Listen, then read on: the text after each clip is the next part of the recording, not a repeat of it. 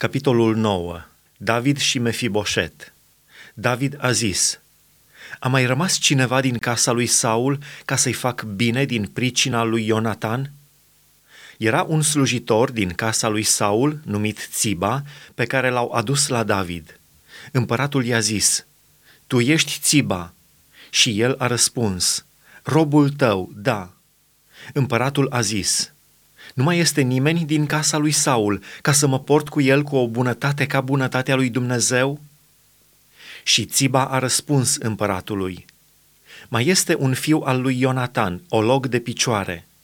Împăratul a zis, unde este?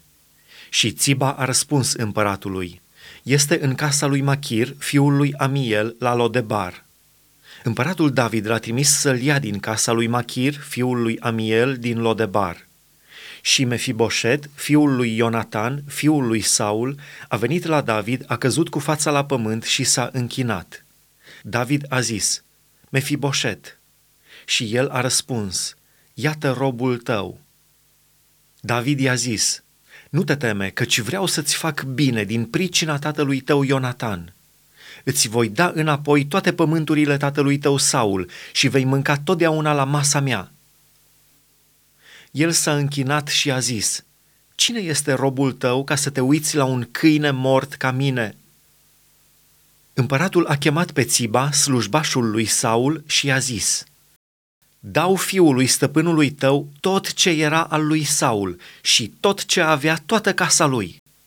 Tu să lucrezi pământurile pentru el, tu, fiii tăi și robii tăi, și să strângi rodurile, ca fiul stăpânului tău să aibă pâine de mâncare – și Mefiboset, fiul stăpânului tău, va mânca totdeauna la masa mea. Și Țiba avea 15 fii și 20 de robi. El a zis împăratului, Robul tău va face tot ce poruncește împăratul, domnul meu, robului său.